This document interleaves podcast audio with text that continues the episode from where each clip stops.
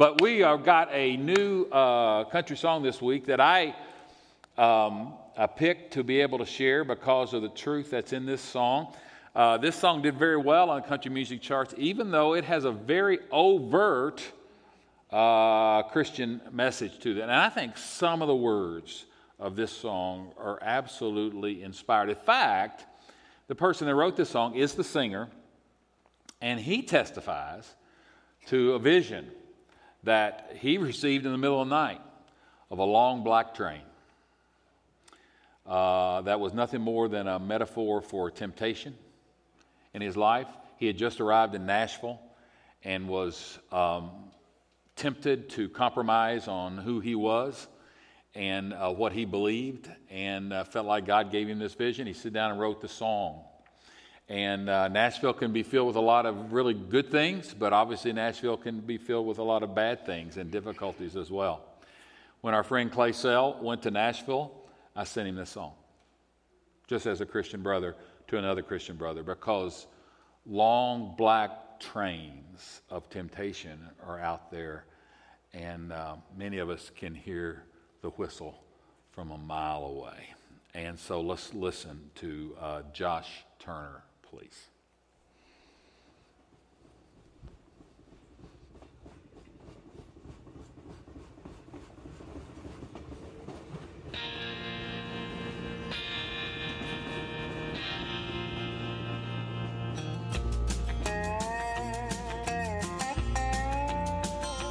There's a long black train coming down the line, feeding off the lost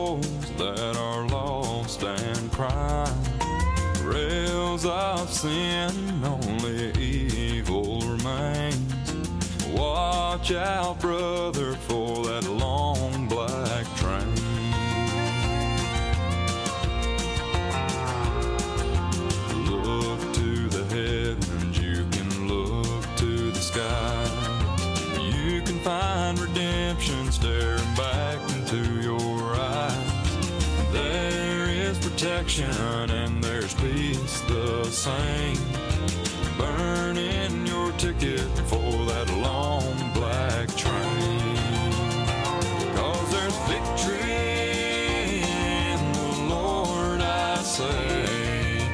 Victory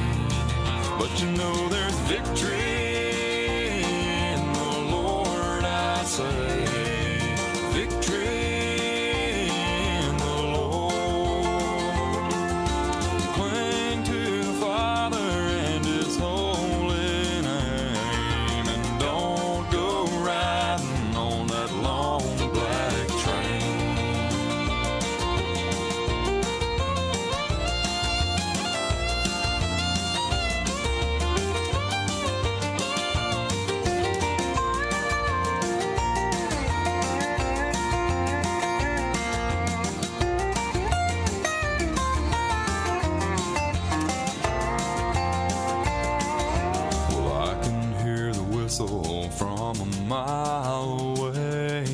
It sounds so good, but I must stay away.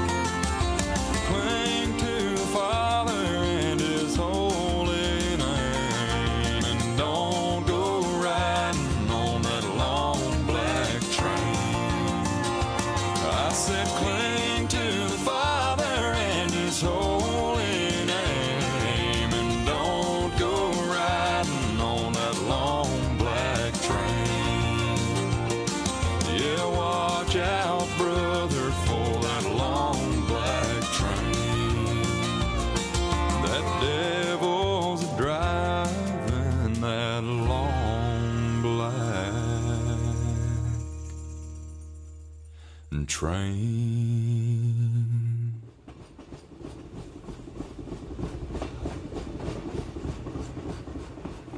I recommend Josh Turner to you as uh, a singer who sings uh, not about smoking and drinking, going to bars and cheating on your wife and all that kind of stuff. Um, but uh, that's a song that he wrote.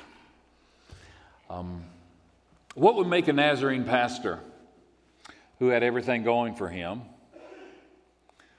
uh, had just started a new uh, church plan off of uh, planted from the largest church on this district had uh, a really great start lots of uh, finances available to him uh, gifted for ministry with good personality sociable guy people person preached well um, what would make that person? What seems like everything in the world going for him ministerially speaking. Uh, person was in accountability group with me where we shared our temptations and hurts and what would make that person have an affair with his secretary and lose his family and his ministry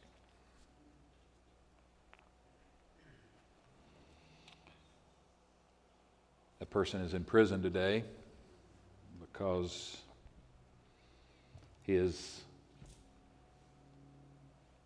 temptations continued in his new field of work where he did something most inappropriate.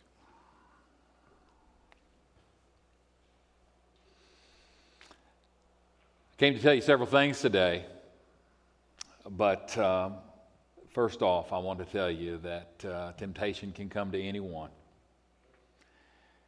any place, and any time.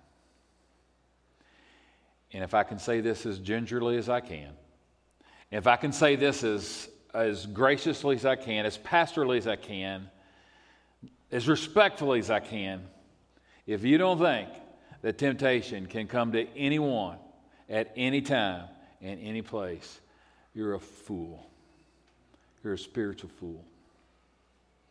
If somehow you think that, that you are past that, or you are above that, or you have reached a state of spiritual maturity that you're not bothered with those things anymore, I would uh, recommend you go to 1 Corinthians chapter 10, verse 12 that, that says that if you think you're standing firm, uh, you, you, you be careful. If you think you're in a safe place, if you think you're standing firm on the solid rock of Jesus Christ and there is no way any temptation can come to you, if you're thinking that, the writer says, Paul says, uh, if you think you're standing firm, you be careful because that's just when you may fall. Um, you are a spiritual fool. You are spiritually naive. If any of us, no matter how long we've been on this Christian road, if any of us think that we are at the point or the place in our life that we cannot experience some very difficult temptation in our life. The very next verse there, the 13th verse of the 10th chapter of 1 Corinthians says, After all, all temptation's common to man. It's just common. Don't get bent out of shape about it. Don't get all freaked out about it. Don't think that somehow that you're, you're somebody special and your temptation is worse than somebody else. No. I'm not sure that the enemy's tricks are any different than they were back in the garden. I'm not sure they're any different at all. And I'm sure we as human beings fell for it, fall for it now just as we fell for it whenever the garden was. Bible clearly says there's no temptation that has not overtaken you that's not common to man. So what I want to tell you at the very start, no matter your age, well, maybe Mark, you know, I can get this message if you're preaching it to teens. Or, or, or like I told the first service crowd, I said, uh, you know, you first service people, which is an older crowd, you know, may, don't be tempted to say, well, I can understand the second service crowd needing this, okay? Anyone, at any time, anyone, if Jesus himself was tempted,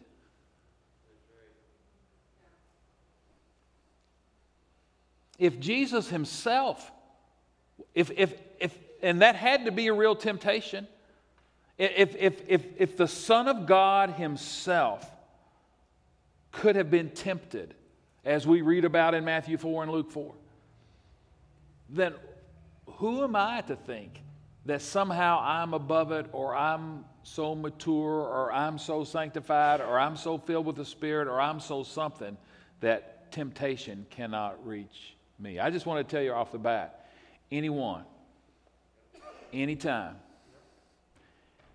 any place. Any place. if, t- if temptation can happen in the garden, the pristine garden, where, where the Bible says everything was good that was created there, if it can happen in the garden before the fall of man, before sin had entered into the world, if temptation can come into this man alive, if it can happen any place, it can happen any time. Jesus, listen, Jesus was tempted right, at least chronologically as the Bible goes. Okay? At least chronologically as the Bible goes. Jesus was tempted right after the Father looked down upon the Son at his baptism and said, This is my Son in whom I am well pleased. So just because you're at a good place in your life and the family's going good and the marriage is going good and the business is going good and the bills are paid, anyone at any time, at any place in their life can be tempted. The good news in the passage that was just up there in verse 13, the Bible always says that God provides a way of escape. That's good news. A lot of this message today kind of, you know, after I preached in the first service, I said, nah, there's just too much bad news there. There wasn't enough good news. There is good news.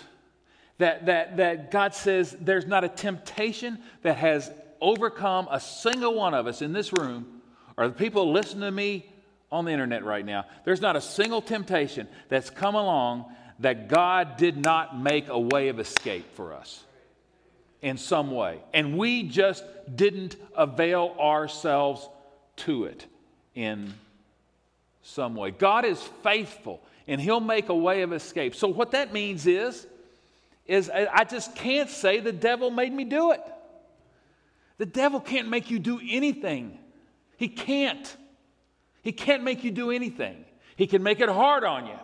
He can lie to you. He can make that fruit in the middle of a garden look really, really good.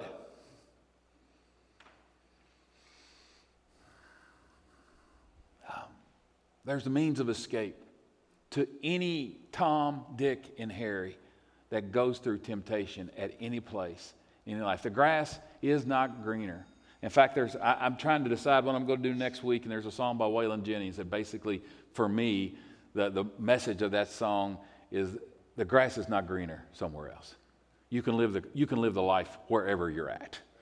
And if you think that you can live the life better if you move to Bellbrook or if you move to da da da da da da, or if you had a new husband or whatever it may be. Uh, first thing I want to tell you, I, I'm saying it, I'm saying it pastorally, and I'm trying to say it nice. I think the Bible thinks, and God thinks you're naive and you're foolish if somehow think you have, will not be tempted just because you're raised in a Christian family or just because you're homeschooled or just because what else? Anyone, any place, anytime. Anyone, any place, anytime. Now let's get to the very, very root of this problem. And the Bible clearly states that the very root of temptation, if we're going to try to tackle a problem in our lives, let's don't tackle around the periphery. Let, us let's, let's go to the to the to root of this issue. And the Bible clearly says that the root of temptation is desire. Is the root of temptation is desire. Not that the desire is wrong. There's positive desires, there can be negative desires. You know what? And God can even take positive desires. Even good things that He's given us, and we can be tempted to take those outside the boundaries that God has given us to use those. The root of temptation is desire. Take away the desire. Take away the desire, there is no temptation. All right, let me make up a, a, a silly example. Um, let's say, well, it's not really silly, it's kind of true. I love Krispy Kreme donuts, okay? Let's say you don't. You just, that sugar and all that. Ugh. That's not a desire for you. That's not a temptation for you. Well, it could be a temptation for me. You know, I told the Lord, I was trying to break Krispy Kreme donuts, and, and I told the Lord, I said, Lord, if when I drive, it used to be right there on, what was it, Indian Ripple or wherever it was, and you said, Lord, if, Lord, if, if, if that hot sign's not on, you know, uh, then, then I'm not going to stop in there. You know, I had to drive around the block seven times for that, that light. I mean,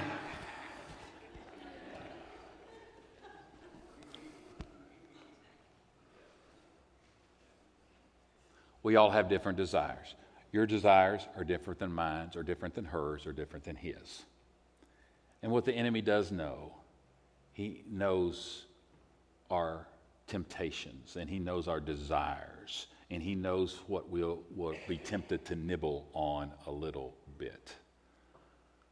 And if I can pray against the root of those desires, if I can get that desire away from me, then it's not a temptation anymore. There are things in my life that I used to be tempted with that I'm no longer tempted with anymore.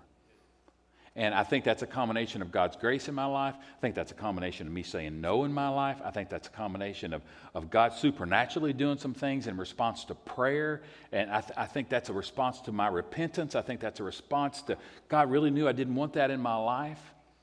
But that just doesn't mean because of one temptation is, is gone that another one won't rear its ugly head. And I think as we age, our temptations are different than they have been. But what I need to do and what you need to do is where that temptation is, where that desire is, I need to make that a, a, a matter of prayer. And I said, God, would you purge this? I have this desire. Would you purge this? And I think by some miracle, God may do that supernaturally Himself, but He usually does it, I think, in conjunction with, with our volition and our, our will and our desire for all of that. All that comes together, and it's just not like I can, I, I can, I can not say no and continue to say yes and then continue to ask God. And I think what comes to the combination of when I'm really repentant and I'm really say that I'm sick and tired of sick and tired, God, I don't want this in my life anymore. I think God hears that prayer. And I think God starts to work. I've, I've talked to you about this before. I've talked, I, I was a new Christian. I was a two or three months old Christian. And, and I really enjoyed going to the riverboats. Back then, you had to go riverboats to gamble. They didn't have gambling stuff on, on dry land because it was against the law, but they put it out on the river. That makes a lot of sense, doesn't it? And, and so I would drive where, where I live right then. I would drive to, I lived in, in Indiana, Indiana, Illinois line, and I would drive to Peoria, Illinois. And, and, and man, I just, I just loved it. I really did. And I remember walking the streets of Danville, Illinois, and praying that God would take that you know, there's a lot worse things in life than playing a hand of blackjack and betting $5 on it, but all the things that surround gambling I knew weren't productive to my Christian life.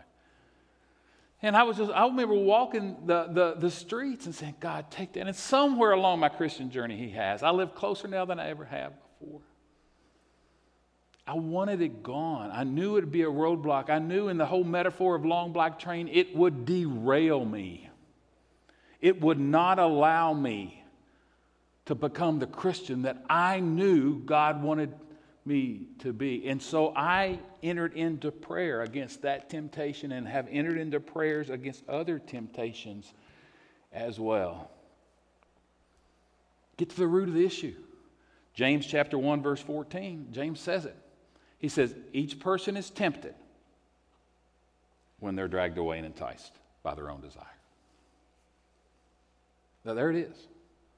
No desire, no desire for gambling, no desire for Krispy Kreme donuts, no desire for anything else, it's not an area of temptation for me. Lord, would you do something that only you can do? And I can't expect to be a passive participant in that prayer. I may need to walk out the door when it's time. I may need to say, just say no when it's time. I may need to surround myself with different friends. All of that. But watch God do something if we deal with the root, if we deal with the root, nobody's tempted except if there's a desire there that makes, what's the song say? That train is a beauty, making everybody stare.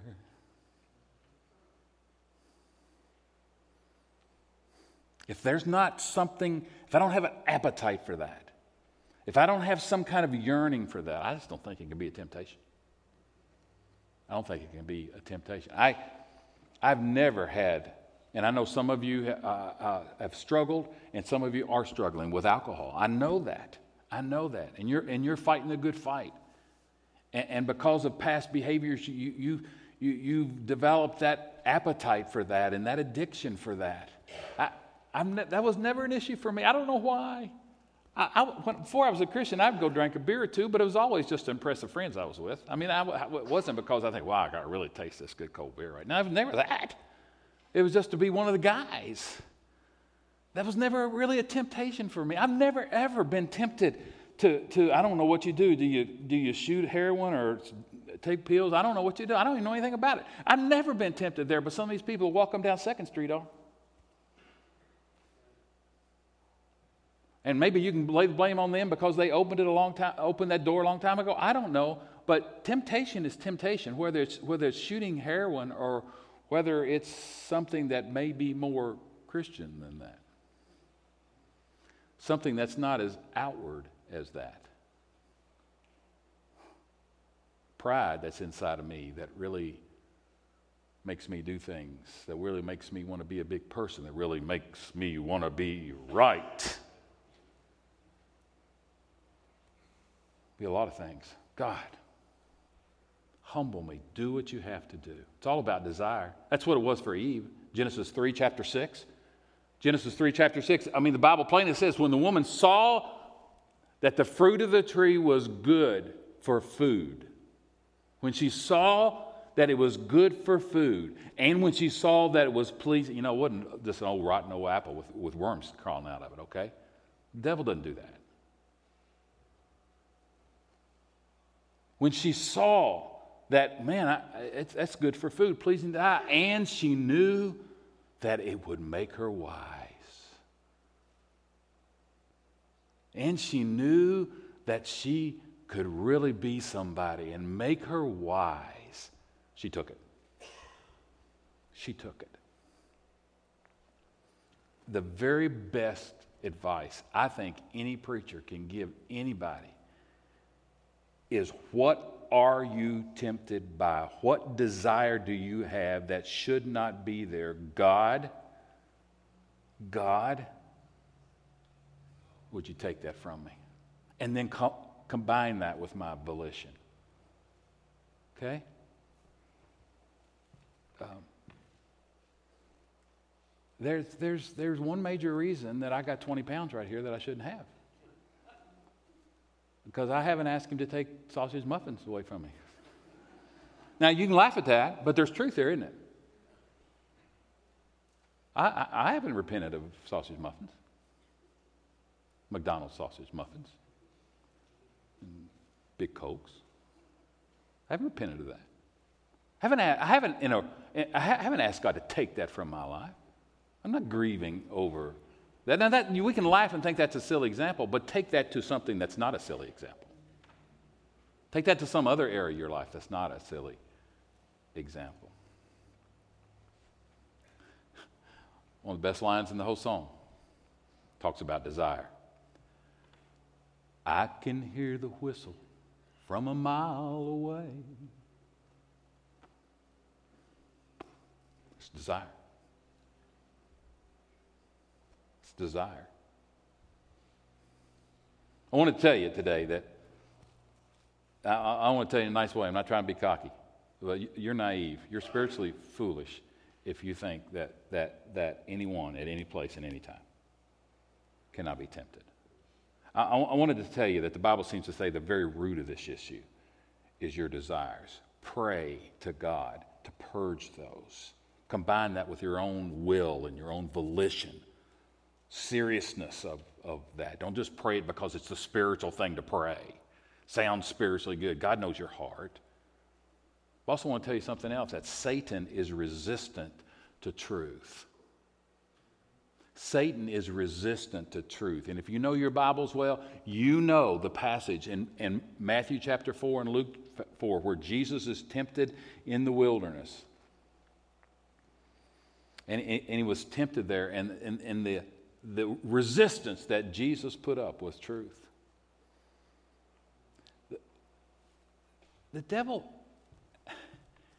he, he has he doesn't have a lot of weapons. He doesn't have a lot of bullets in his gun. He lies. He deceives. It's, it's, just, it's just the same bullet over and over again.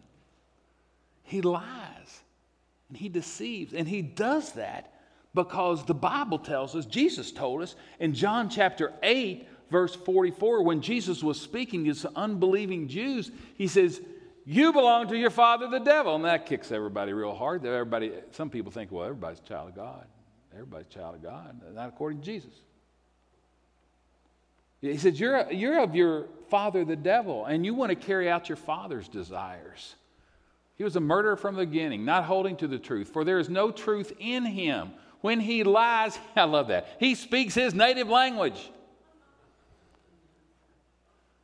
When he lies, he speaks his native language. And he is a liar and the father of lies. That's who he is. That's who he is. And he's resistant to the truth. I tried to think about this, and y'all might, some of you are too young, but the Wizard of Oz, what, what was it that the, the, the evil witch couldn't? There was something that, that she was just, that she couldn't uh, have around her that totally disarmed her. The, the, the truth disarms the devil. Water, was that it? I mean, it, it, it's just like she, it just, she couldn't handle it. It, it, was, it, was, it was the antidote to fighting the, the, uh, the wicked witch of the, of, of the West or whatever she was. And the antidote for fighting the evil one is truth, truth, truth. And, and, and, and, and yes, it's God's truth. Of course, it's God's truth. The, the, the, the, Jesus hit him with truth three times and the devil fled. But yes, it's God's truth, but it's also the truth of walking out the door, man, and not putting yourself in a situation you shouldn't be in. That's common sense. You have to be a Christian to know that. You have to be a Christian to know that. He's resistant to truth. And three times, three times, Jesus hit him with truth. He's a liar. He's a liar. And how am I going to know the difference between his lies and the truth unless I know the truth? And I, I certainly believe some immature Christians are led away because they don't know the truth. And if you don't know the truth, you can't distinguish between lies and you can't distinguish between what is truth. John chapter 8 verse 31 and 32, Jesus says this to the Jews who had believed him. Jesus said, If you hold to my teaching, you are really my disciples. Then you will know the truth, and the truth will set you free. That you will know the truth, and the truth will set you free. He's a liar. He's a liar. He's a deceiver. You know what the Bible says also about him? And it kind of goes in with lying and deceiving. The Bible says part of his deception is that he's a master of disguise. You know, that, that, that, that, that, that, that apple probably looked pretty good. And, and, and Satan comes not as some big horn figure or whatever picture is portrayed of, of, of Satan. He comes to us, masquerades as an angel of light. Part of his deception. He's, he's not stupid. He knows that we're not going to fall for someone that comes to us looking like whatever the devil's supposed to look like and he'll whisper something in our ear. And, and, and that train is a beauty, making everybody stare. And he'll whisper that it sounds so good. But Josh Turner wrote, I must stay away.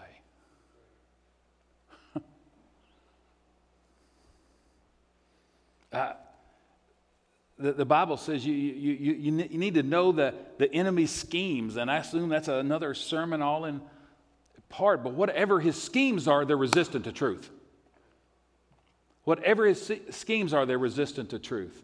And that's why you need to be in this place, and that's why you need to be in the Word, and that's why you, you need to have Christian teaching outside of the church and Christian words and, and uh, music on the radio, and that you're absorbing into your system. He's resistant to truth. And you've got to know his lies, but I, you won't know his lies unless you know the truth yourself. James 4 7 says, Submit yourselves to God, resist the devil. This is the verse I almost just pre- I'm almost anchored it right here and didn't go any farther for this because this looks like the preeminent verse to me because it says resist the devil and he'll flee. And then obviously the sermon is about how do we resist the devil? Well, one of the ways we resist him is with truth. Is with truth. Whether that truth be biblical truth or whether that truth be just this plain old truth your old unbelieving grandfather told you is not to be in the wrong place at the wrong time. That's truth. Submit yourselves then to God. What's the song say? Cling to the Father and His holy name. Submit yourselves then to God. And when I submit myself to God, I submit myself to His truth. I'm not sure those two things can be separated. He is truth, way, the truth, and the life. Submit yourselves, therefore, to God. Resist the devil, and he will flee. He will flee. He's resistant to truth, like water from the wicked witch of the west. I, I, got, I got one more thing to say. Even though it's absolutely true that, he, that you can resist the devil and he will flee, he will return at an opportune time. Luke chapter 4, verse 13. After Jesus had gone through all the temptations, the text says, when the devil had finished all this tempting, he left him until an opportune time. Uh, Christian battle with temptation, Christian battle with truth and lies is not a one and done battle. It's not a one and done battle. He, he, he, he will leave and come back at a more opportune time. Now, I assume I could, I'm not, but I assume I could, could, could take the next 30 minutes and let's talk about opportune times. But for Jesus, anyway, that opportune time for at least one of his temptations is when he was hungry. He'd fasted for 40 days. You know, I can do really weird things when I'm hungry. I can think weird things. And let, us just say more so than just hungry. When I'm in some kind of, listen, when I'm in some kind of a weakened state, when I'm in some kind of a weakened state, my mind can get weird my mind can think weird thoughts. When I'm in some kind of a weakened state, and that could be just because of a, a, a natural desire not being fulfilled, like, like um, food, like sex with your wife. Or it could be a weakened state that I'm laying in a hospital bed and something's gone wrong with me, and the devil can come to me and say, Well, God's not going to help you now. That's a weakened state. Uh, yeah, it, I am weakened. I'm not. this is truth. I am weakened here, and and I may look for something different to strengthen me, or something something that is not godly to be able to get me to feel better, because we all want that quick fix. Opportune times can can come when I'm angry. There's nothing wrong. Bible says we can have anger and we can deal with an appropriate way because the Bible says be angry, but do not sin. It's how I deal with my anger, and the way I deal with my anger can be an opportune time. Can be an opportune time for the enemy to be able to come.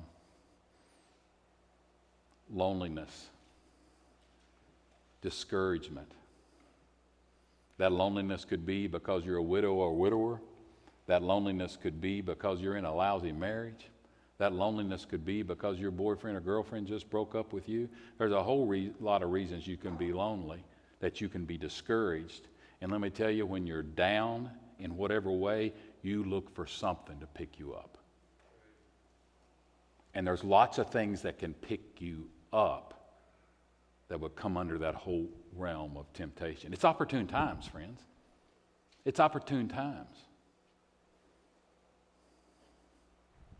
He left Jesus for an opportune time. An opportune time is when that businessman goes on business travel and he's by himself. Or that wife, his husband, is on travel for business and she's by herself. An opportune time can, can come when we're lonely, but that opportune time can come a lot of times, I can testify, to when you're around other people, and those other people are not the type of people you ought to be around and could lead you in some direction and, and, and, and could encourage you to go in a direction that you don't want to go. I, I wish the temptation was one and done, but I'm an honest preacher. He'll leave you for a more opportune time. For a time when maybe you're not full of God's word, or a time when he can more easily get to you.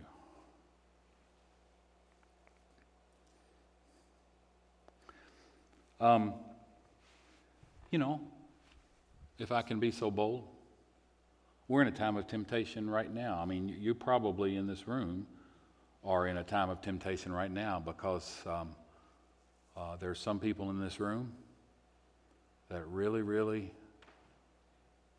are angry or discouraged about the way the election came out.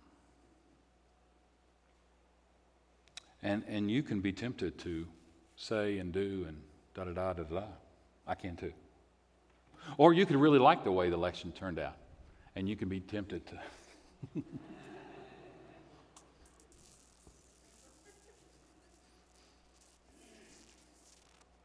Anyone, any place, anytime.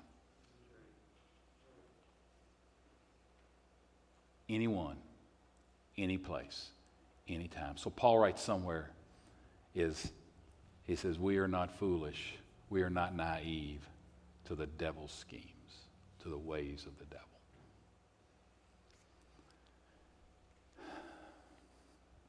I like that. Finish with good news always.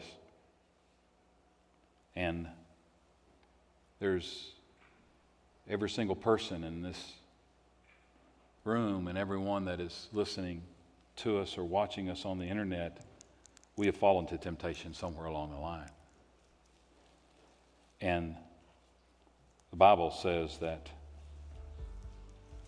he, the blood of Jesus Christ will cleanse us from all sin. The Bible says that, that if we have sinned, He is faithful and just to forgive us our sins. But just like I think I closed with last week, there is power there's power in what we're observing in the death of Jesus here that will allow us, allow us to say no, that allow us to resist, that will allow us to go to the door, leave the room, whatever we've got to do. There's power in that, and that power is because of the blood of Jesus Christ in our lives. So, in, in, in some way, this is a message that's kind of negative and kind of be on guard and all that kind of stuff, but man, there, there's, just, there's just wonderful, wonderful good news. The power of Jesus Christ can, can, can forgive, can cleanse, can give you the strength that you need to resist. You don't do that in your own right. It's not a, it's not a grin and bear it type of thing. You resist in the power of God's Spirit. It all came because of the death of Jesus in our lives. So I'm asking you to take the, the bread that symbolizes his body that was broken for us, and he says to do this in remembrance of him.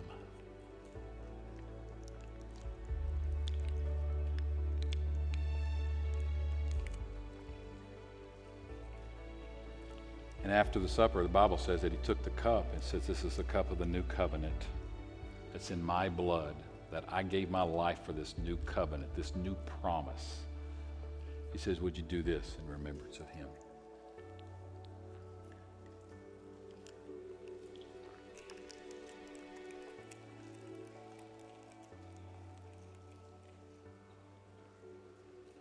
Father,